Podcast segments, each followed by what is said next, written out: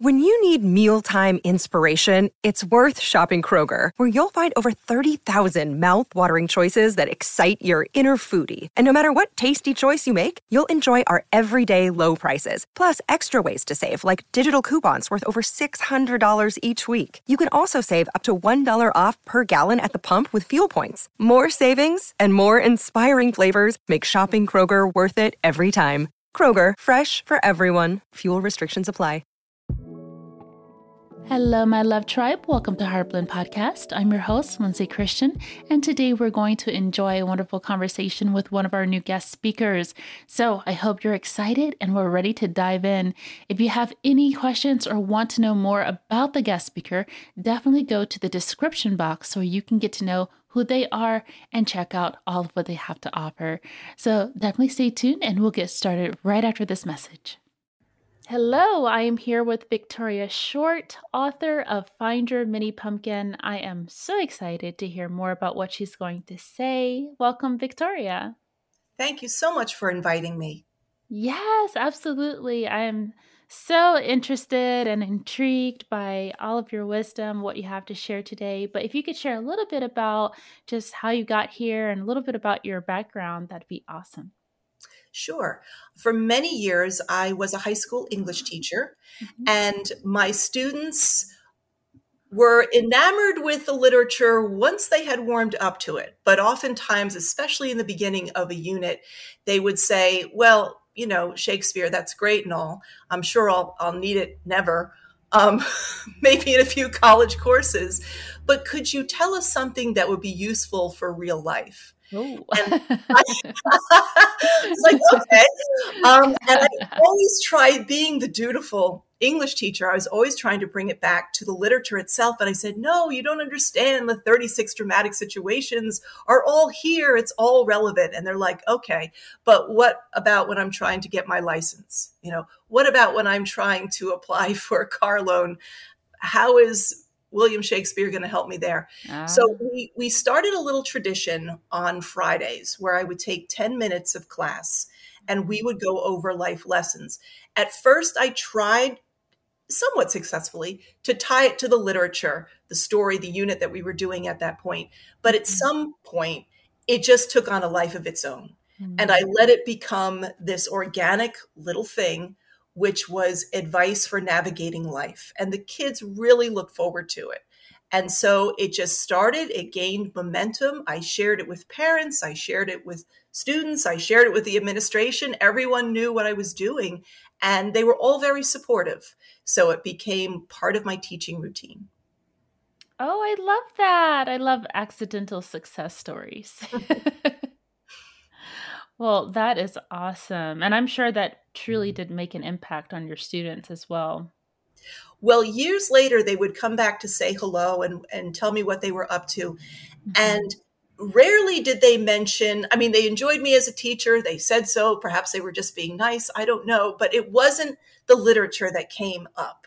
Mm-hmm. Primarily, it was the it was the life lessons, mm-hmm. um, and their favorite was the one called "Find Your Mini Pumpkin," So when I retired and suddenly I wasn't getting up at 4 a.m., um, I didn't have a full schedule.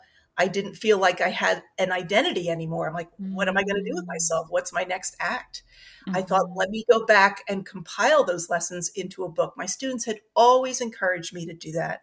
And I always said, oh no, the magic's in the moment when I'm here with you. And uh, suddenly I thought, well, so much for magic in the moment. I have nothing but time now. Maybe I should take their advice and compile the lessons. I love that. And I'm sure maybe they can get that book and they can read it and they can reflect on it and it just kind of brings it full circle for for them.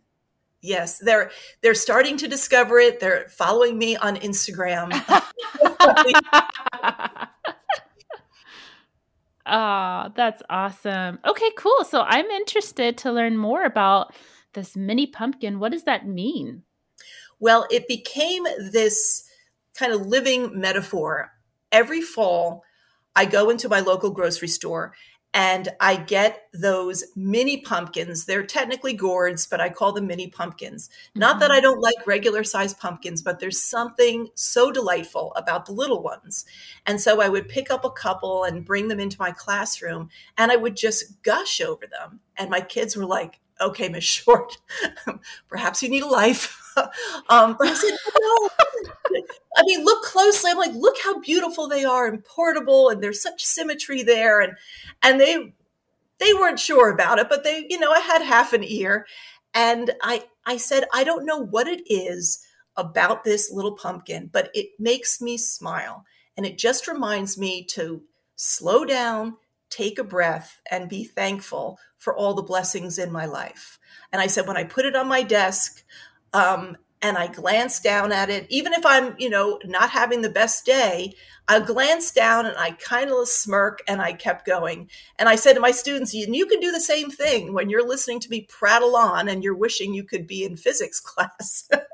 Just look at the little pumpkin and remember that, you know, you are loved and we're all going to get through this together. Um, and then they warmed up to it. And then it wasn't long before kids were bringing me mini pumpkins. Um, and they would make them, they would crochet them, um, wow. um, they would make them out of pottery. So creative and so heartfelt. And I, I have them still, you know, they're all around. I have a very small studio apartment and it's decorated with all these mini pumpkins from school. I, I just, I just love it. And they, they finally got it. Um, and I often say to people, there are many things for which we are grateful and we should be our friends and family and health. Um, I said, but the mini pumpkin is more about those serendipitous little things that just make you smile. And mm. sometimes when we're having a bad day or we just want to remind ourselves that there's joy on the journey, that little touchstone can do it. Mm, I love that. And I actually have little like mini pumpkins. Now it has a whole new meaning. I usually just put it up for fall decoration, but now I might keep one on my desk. and I told my students too, I said, you know, if the mini pumpkin isn't doing it for you, that's okay. That's my little thing. I said, but there's something that you treasure, and it may not even be something that you can hold. Mm-hmm. It might be a song, it might be a memory, um, it could be a keepsake, it could be something seasonal, it can be anything. Um, it's unique to you. And that's why I encourage people to find theirs. They may find an, a mini pumpkin. Um, I often talk about the elusive blue pumpkins, which I love too, but it doesn't have to be a pumpkin at all. It can just be something that reminds you of the joy in the journey. Mm, I love that. That is so cool. And eh, I love that they were so supportive and like maybe it wasn't their thing, but they knew it was your thing and they mm-hmm. wanted to support that and show their level of appreciation and gratitude for you. So that's so cool. Yeah, I was always so touched when Aww. they brought in those little keepsakes. I mean, um, just delighted. Oh. What were some of the best life lessons you shared with your students? I got a letter once from one of my students when she graduated. And she said, I've been waiting all year to write you this letter, but I wanted to wait until the end. And she said, You know, oftentimes you probably don't even think about the lessons that you give and the long lasting impact. She said, But I want to tell you about one particular day when she was one of my AP students. I, I, taught seniors primarily and a lot of honors and AP students, and they are so anxiety ridden, wondering will they pick the right college? Will they get into the right college? Uh, mm-hmm. Will they choose their major? And all this pressure. And one day I had given this lesson and I said, listen, to be perfectly honest, I didn't find my way to teaching until my late 20s. I was pushing 30 before I realized what I really wanted to do with my life. I had tried half a dozen careers before, none of them had stuck. Um, I said, but it's okay. That was that was my journey, and None of that was wasted. And I said, Here you are. I know some of you sitting in front of me, you're 17, you're 18 years old, and you're worried about getting this right. And I said, Please stop worrying. You don't have to have it figured out in your teenage years. Mm-hmm. It doesn't really matter um, to me. And I still believe this that it doesn't matter where you go to college. It matters what you do when you get there and how invested you are in the programs that they offer and the relationships that you forge. So you're not going to get this wrong. And if it takes you a while to declare a major, or you want to change majors, or you want to change directions, that's okay. That that's part of figuring it out, and you don't have to be fearful. And I said, for heaven's sake, I want you to enjoy your senior year. This is what you're going to look back on years from now. Mm-hmm. Don't have it filled with anxiety about things that you really take it from me don't need to be worried about. And in this letter, she just poured her heart out and she said, You know, I needed to hear that on that day. It changed everything. It changed oh. everything. And I thought, wow, um, if it only changed everything for that one student, it was worth it. And I'm sure there were others that it may not have been that particular lesson, but it was something that resonated. Um, I know that I one of my lessons I talk about trusting your intuition, mm-hmm. and that it doesn't matter if you can explain it away. Um, you don't have to, but it's something speaking to us that is saying, you know, you need to leave the situation or you need to go towards the situation. Mm-hmm. So many students have come back and said, you know, I was in a moment and I heard you mm-hmm. and I left. Mm. And I thought, wow, that's really powerful. Yeah. That's awesome. I mean, that's that's all you need right there to get, you know, we don't have to have all the answers, but there's just like this instilled nature we have within us that I think we forget about, you know, like our intuition and I think we overestimate or underestimate rather just how much we can subconsciously have a knowing before we consciously know things. So that Absolutely. is really good advice.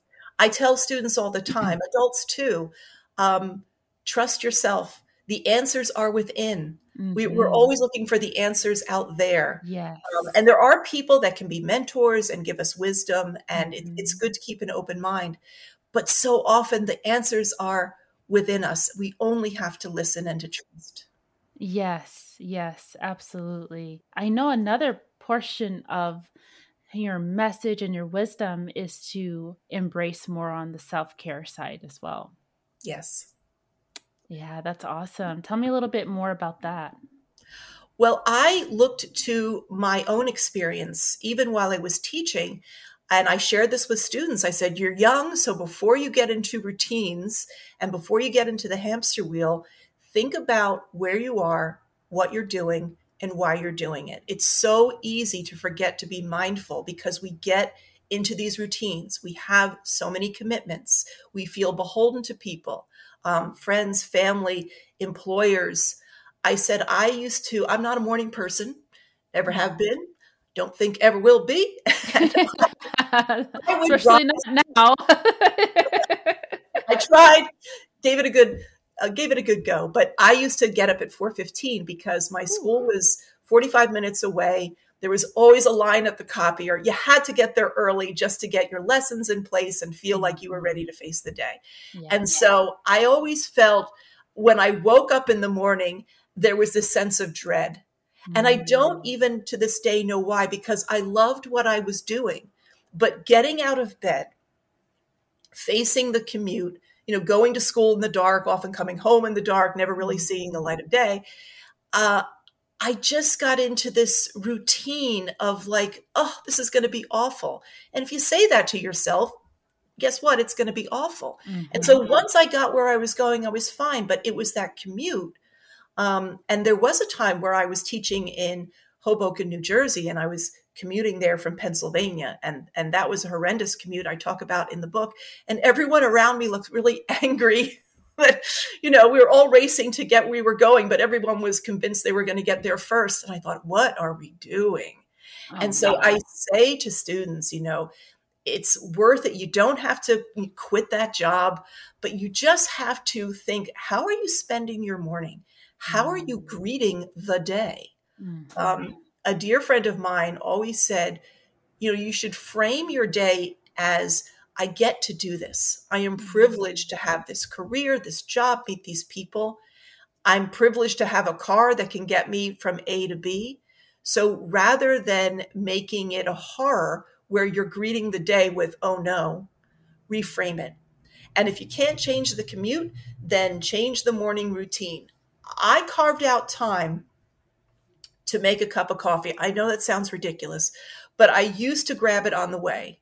Mm-hmm. And then I said, no, I can carve out 10 minutes, you know, to, to drink the coffee in peace, petting my cat, reviewing what I'm doing for the day, rather than having my hands on the steering wheel and trying to grab it. Mm-hmm. That little change gave me such reward in creating a morning routine that embrace the day rather than acquiesce to it. Mm. And I wish now I had made more of those changes. And I always say to students before those habits become hardwired, think about what you're doing, where you're going, and, and why you're doing what you're doing. And if you're facing the day with a sense of dread, then something needs to change. And it probably doesn't need to be that drastic. Mm. Yes, absolutely. I love that. And I'm not it's like I am a morning person, but I'm not a morning person. Like my brain works really well in the morning, but the to get the motor running and starting, I'm like, ugh, why?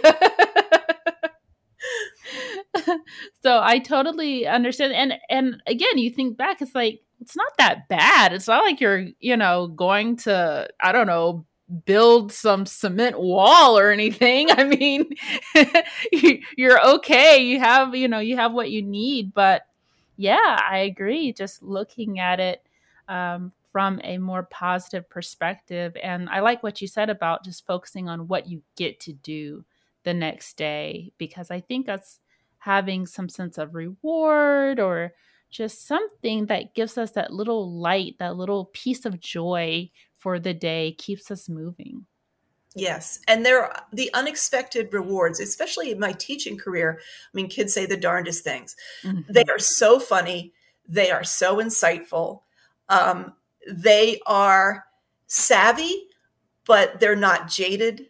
Mm-hmm. So they have a healthy skepticism, mm-hmm. but they're still carefree. And that combination, um, especially with juniors and seniors as they get to the end of their high school career, I just love that part of their lives. Mm-hmm. And I'm a part of that life. And it doesn't matter if I'm teaching the lesson five times that day, there are going to be different reactions. And these serendipitous comments that are just so hilarious or so profound or poignant. And I'm thinking, wow, you know, that's a gift. I know it's coming. I don't even know when or from whom, but how could you not be excited about that? Mm-hmm. Mhm. I love that. I I think um I think when you're at that age, there's just so many possibilities and you don't know. So it's exciting because you don't know, but it's also kind of scary.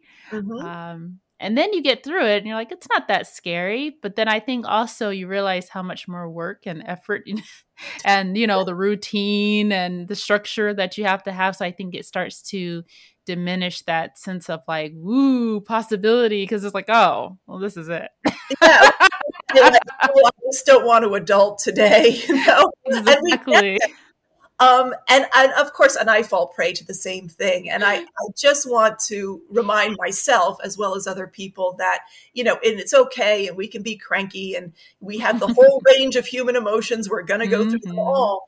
But just to, you know, bring ourselves back, center ourselves. And that that whole self-care piece, I think, is so important. I think self-care sometimes these phrases become buzzwords and oh, yeah. people throw them around but but it is really important it's t- mm-hmm. you can't be there for anyone else if you're not there for yourself and if you're mm-hmm. depleted then you won't have anything to give that those others that are important to you so it really does start with yourself oh yeah absolutely i think we're the foundation of our lives our realities everything else is that extension from us um, in the way that we relate to it, we associate it, and all of those things. And so uh, it's so important because if we're not, you know, there for us, we can't really be there for anyone else and and give our best. So exactly, yeah. Um, so that's very important. Absolutely. Uh, what are some ways that people can find their own mini pumpkin? Well, I have. Um, I thought about that and some of the ways that I've come up with, and I talk about this on my website, is um, go back if you have keepsakes, look at things that you're keeping and why you're keeping them. Especially like everything in in my apartment has to be an inspired choice because it's just so tiny you know mm. so everything has to be there for a reason and serve a purpose so but there are some things that i will just never get rid of because they have sentimental value mm-hmm. that can mm-hmm. be a pathway to finding your mini pumpkin mm-hmm. um, also i think that daydreaming is such a wonderful activity and i know a lot of people say well that's just you know a waste of time. It's not mm-hmm. productive, but it is because when you daydream, you allow back in those possibilities that came so readily when we were children, but not as readily as adults. And you start to connect with the things that you're passionate about. Mm-hmm. So I think mm-hmm. daydreaming is a good way. Um, to find out. Another way that I've suggested, which may seem a bit strange, is to people always have a favorite color. Mm-hmm. Um, but there's so many hues within that color. Mm-hmm. So I say, go to your local hardware store. You like blue, you like purple, you like red, you like yellow, whatever it is. Get all the swatches in that color range mm-hmm. and take them home and pick the one you like the best. So it's not just having a color you like, but the perfect hue. I'm not saying you have to go home and paint a wall that color. you could, but start looking for that color in your day to day life because when you're looking for something, it'll appear everywhere. Mm-hmm. So if you mm-hmm. have like a perfect shade of yellow, you'd be surprised when you know what it is, it actually has a name. You'll find it everywhere and you'll be like, wow, it's probably been here all along. Mm-hmm. And I never mm. even realized. Those are the ways that you kind of find your mini pumpkin? You know, what do you talk to people about? What do you love when people ask you questions? What's the question you love to answer and go on for hours? You know, it's just finding your passion and then finding something that t- connects to that passion so it becomes a metaphor. Mm. And there, mm. there you go. Wow, I like that. I never thought about that, about the color part. And there, there are, there's like millions of colors when you look at it. I mean, and everyone has a favorite. You rarely ask someone who says, eh, nothing in particular. Usually people are drawn to something. Yeah. And so that can be a very like easy pathway to, mm-hmm. to finding out what makes you happy. Mm, hmm And sometimes they have like fun little names too. The yeah, like swatch colors. Like if oh, you go I to the paint those. section that's that's probably somebody's job somewhere. I know. What a cool job. there, there. That reminds me of, of a bunch of teacher friends and I. We always talked about we wanted to start a greeting card company, and I I know over the past you know ten or fifteen years, greeting cards have have really become much more creative, and they have like these little niches and very mm-hmm. specific audiences. Um, but we just thought, yeah, like that's a job we should be doing. Somebody's got that job. Somebody's coming up with all the color names. And um, for every product names and things like that I, I, just think that would be a cool way to go down a marketing path. It sounds like so much fun. It is. And you know sometimes it sticks. Like i painted my guest room and then I, I couldn't tell you if it's you know uh, neutral beige or whatever, but the name of it was cappuccino froth. And mm-hmm. I just remembered it. And so um, I think it serves another purpose of it's like people are not going to remember like code pound C3 something. They're going to remember a catchy phrase and they'll come back and buy more paint. so very smart. Uh, whoever decided that that was a good idea It was uh, pretty bright. Absolutely.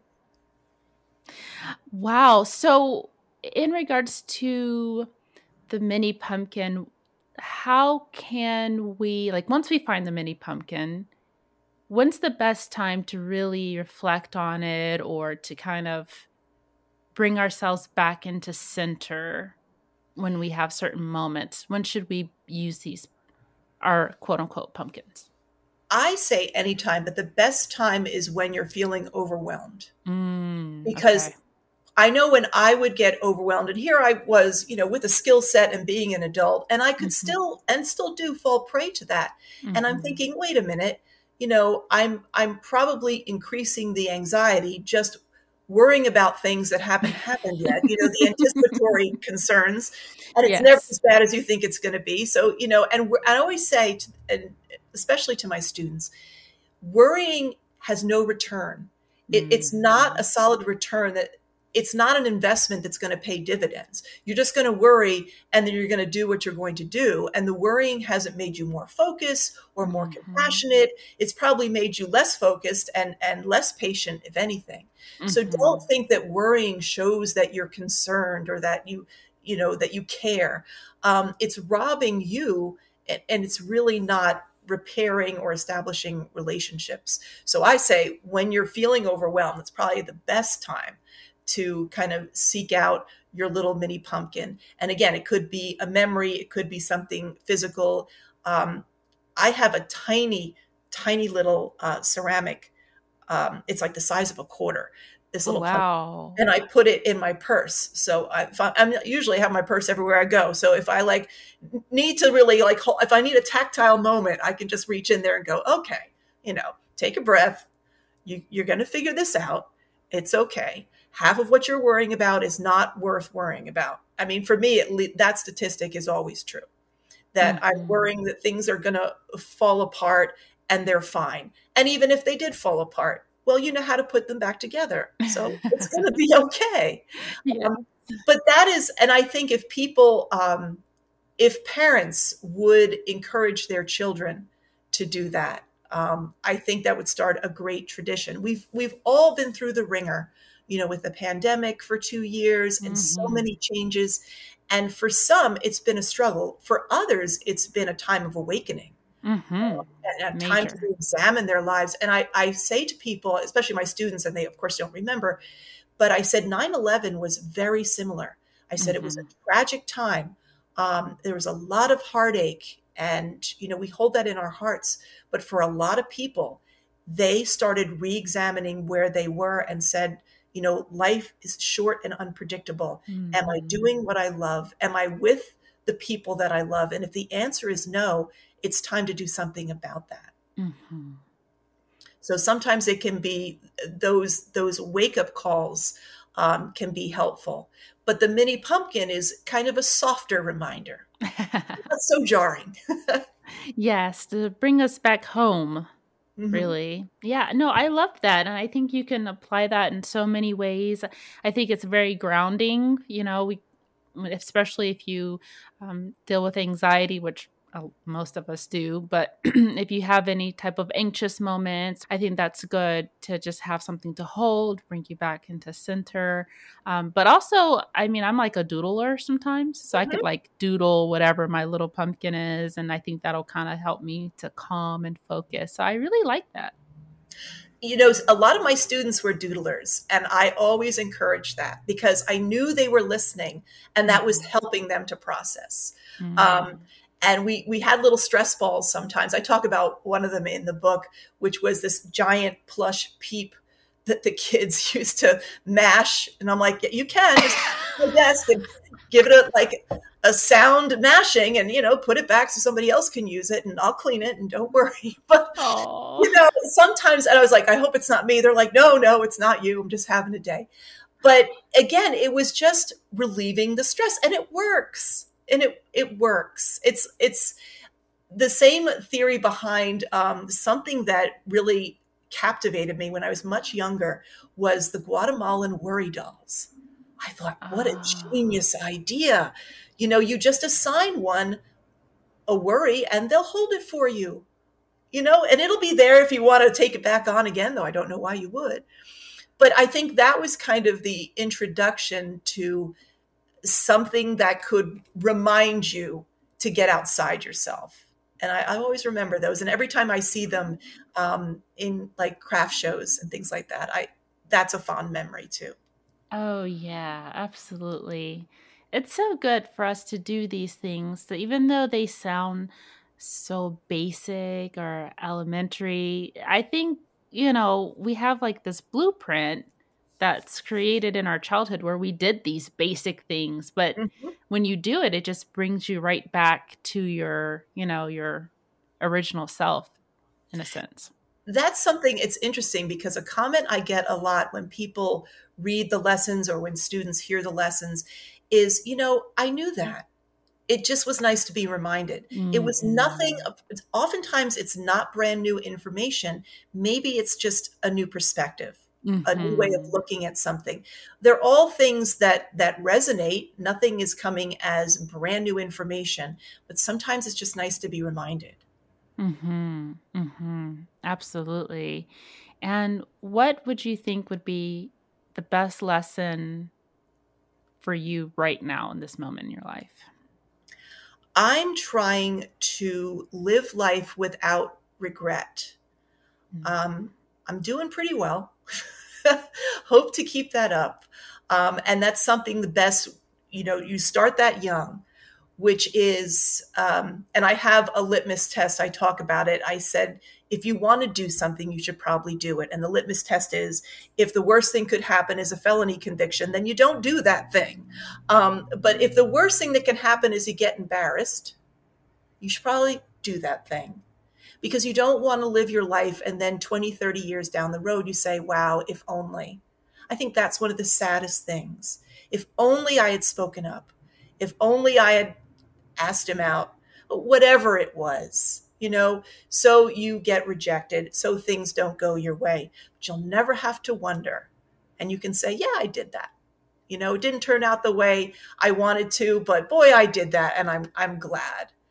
And I, I think that's powerful at any age. I know um, where I am now, I, I want to embrace that and live the lesson that I'm trying to teach, which is to be adventurous. Um, you know, there's there's a place for caution. Of course, you don't want to, you know, throw caution to the wind. You want to be reasonable. You want to be measured, but you also want to listen to your heart. And I think that probably is the best lesson. What are some lessons that you wish you knew when you were younger? One of the lessons I wish I knew, and I've already spoken some about, we have more autonomy than we think. But I always used to, I was a sensitive kid. Um, I was, mm. well, still am an introvert. Um, and I liked to listen and take it in, but I would often take in the emotions of everyone around me. You know, sensitive people and introverts tend to do that. Yes. you're taking in all this energy and you're like, oh dear. Um, but oftentimes I would get stuck in my own head. That's something introverts do. Um, it's something I certainly still do.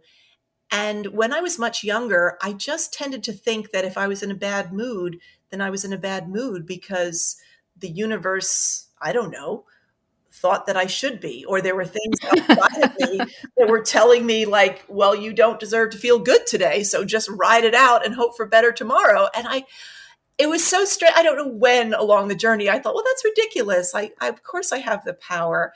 If I'm if I'm feeling depressed about something, either I can identify what it is, or I can just think about things that are uplifting. And chances are, I'm going to forget about why I was feeling sad to begin with.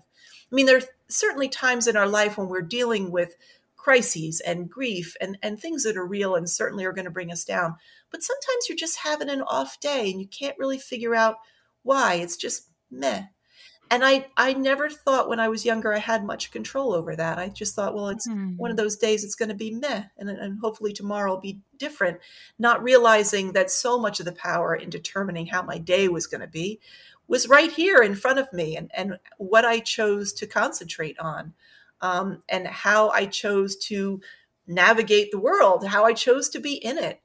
And oftentimes, when I stopped isolating myself, because sometimes when we're not mm-hmm. feeling good, we mm-hmm. retreat. And yes. that can be good if you need a break, but oftentimes now you're really stuck within your own head.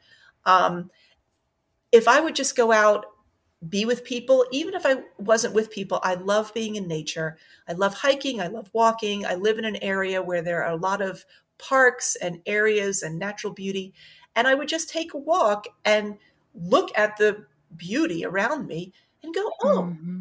okay things are good it was very very simple it was very very subtle but I, I don't know when it finally occurred to me that gee i have the power to do that and i sometimes think when i look at students and i know there are a lot of students that deal with anxiety and depression um, and the, the world is not the same i mean i know everybody says that you know it was a simpler Yeah. time back then but it really was a simpler time back then It really was. social media you didn't have things you were Yeah. comparing yourself to or trying to compete against and i Mhm. see what they're up against um, today and i see them getting mired in it and i'm like you, Mm. you don't have to be there and i'm, I'm not trying to trivialize, trivialize how you're feeling but i'm just saying that you can change the narrative and if Mhm. someone had said that to me when i was 15 i think it would have been an easier road when i was younger i mean i, I still i had a wonderful childhood and you know have no regrets but i know that i internalized a lot of things that i didn't need to Mm-hmm. Mm-hmm.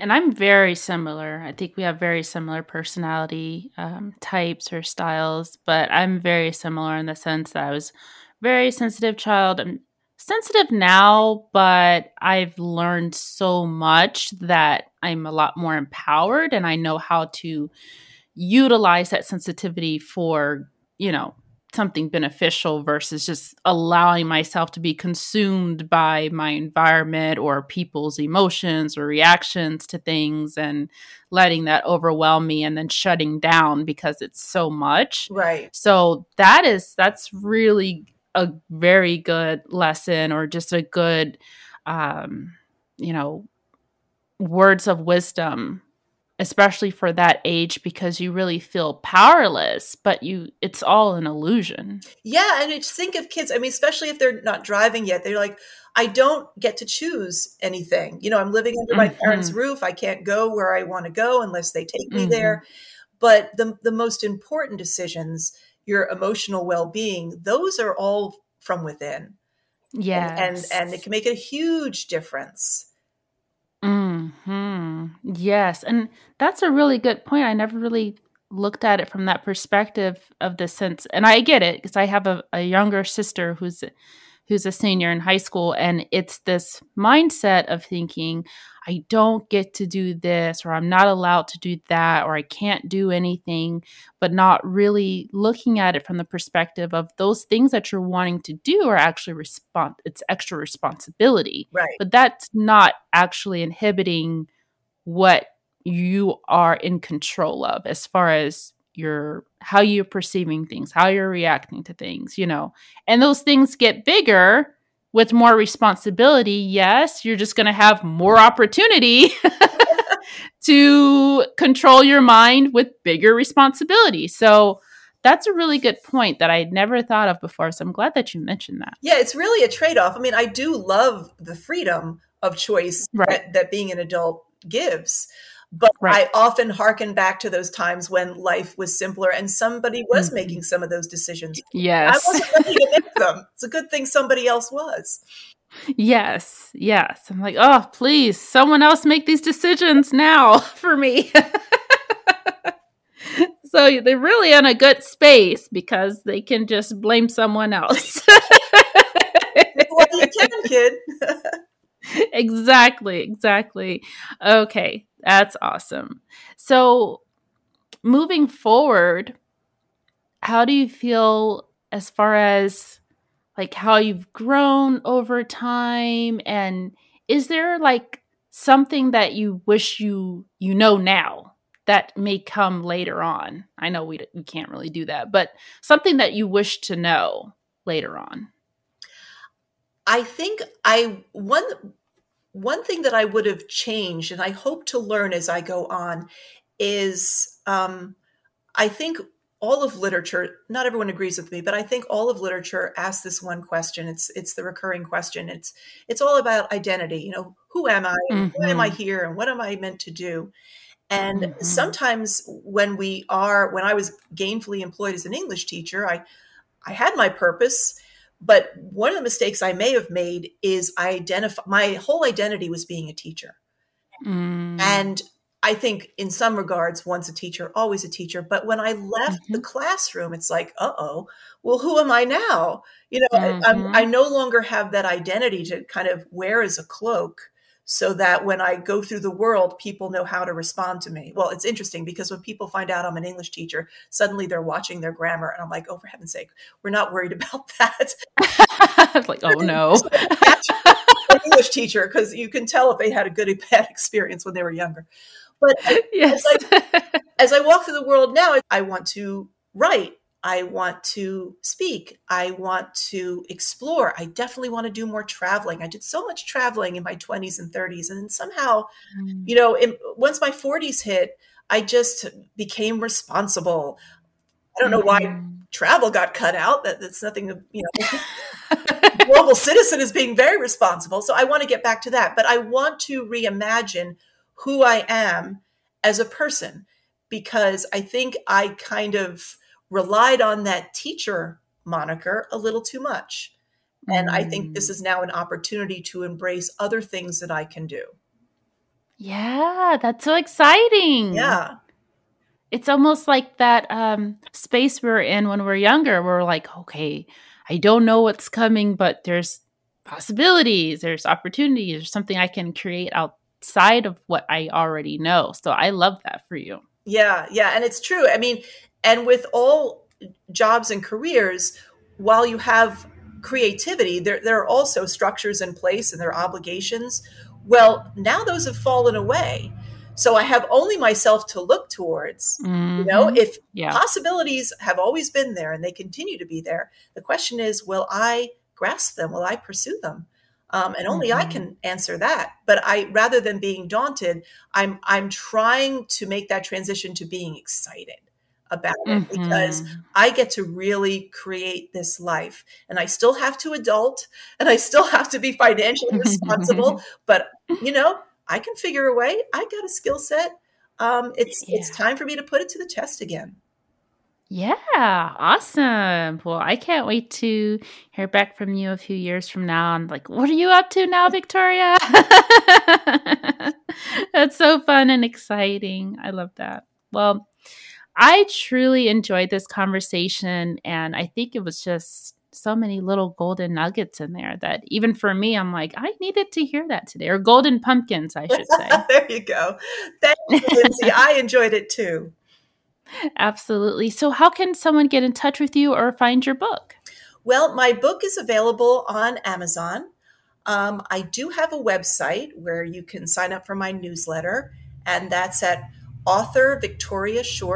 authorvictoriashort.com. And if people would like to connect with me um, on Instagram, because my students have certainly figured out how to do that, they can reach me at at um, at author Victoria Short. So all awesome. the same, author Victoria awesome. Short will get you where you want to go. Keeping it simple. Mm-hmm. Love it. Well, thank you again so much for your time, and I hope you have an awesome day. Thank you. You as well. Thank you. Bye bye. Bye bye.